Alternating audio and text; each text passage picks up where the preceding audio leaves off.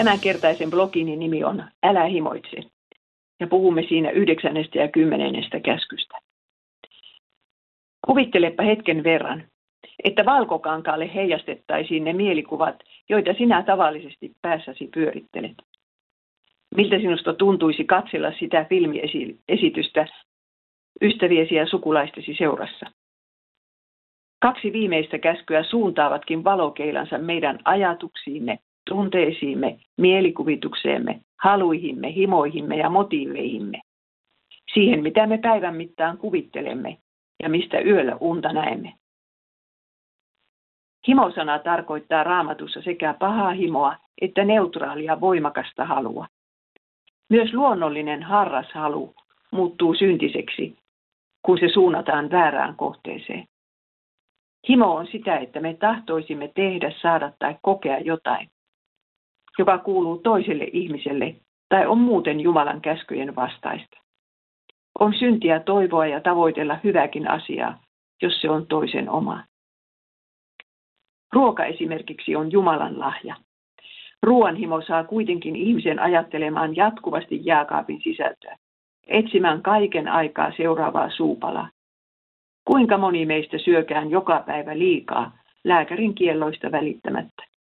Samalla tavalla voi juomasta, seksistä, rahasta, maineesta ja monesta muusta sinänsä positiivisesta asiasta tulla meille himomme kohde. Raamattu sanoo, että jokaisella ihmisellä on iki oma himonsa, joka häntä vetää ja houkuttelee. Jaakob 1.14. Maailmasta ei löydy yhtään ainoata ihmistä, jonka tahto ei joskus häviäisi taistelussa himojen voimaa vastaan.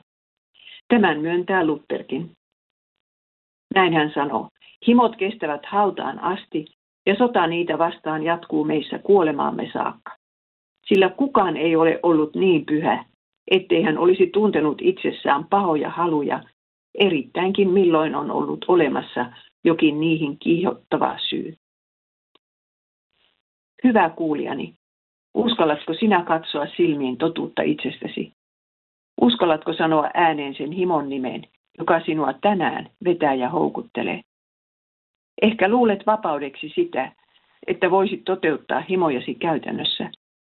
Tosiasiassa olet kuitenkin vapaa vain silloin, kun pystyt himosi hillitsemään.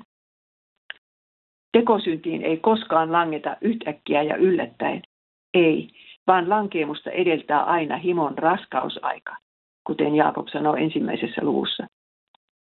Silloin syntiä puolustellaan ja jotain Jumalan käskyä koitetaan tulkita pois raamatusta. Kun tilaisuus sitten tarjoutuu, niin himoaan hellinyt ihminen toteuttaa sen käytännössä.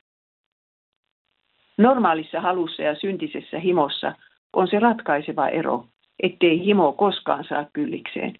Se vaatii aina vain lisää himonsa kohdetta.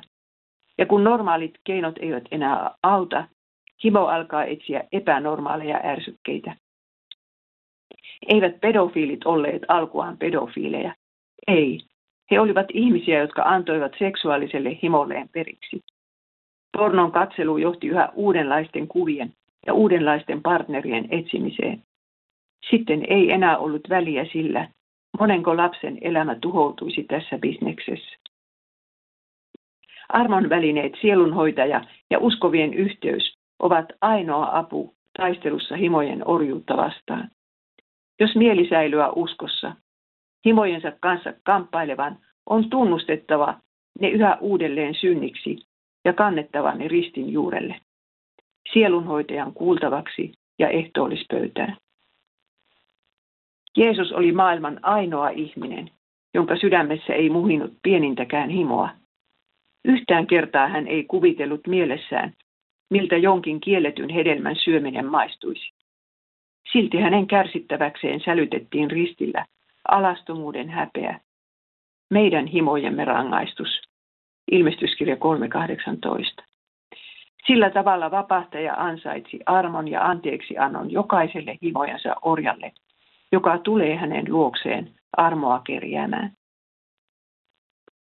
Tämä blogi perustuu kirjaani Ihmisen käyttöohjeet.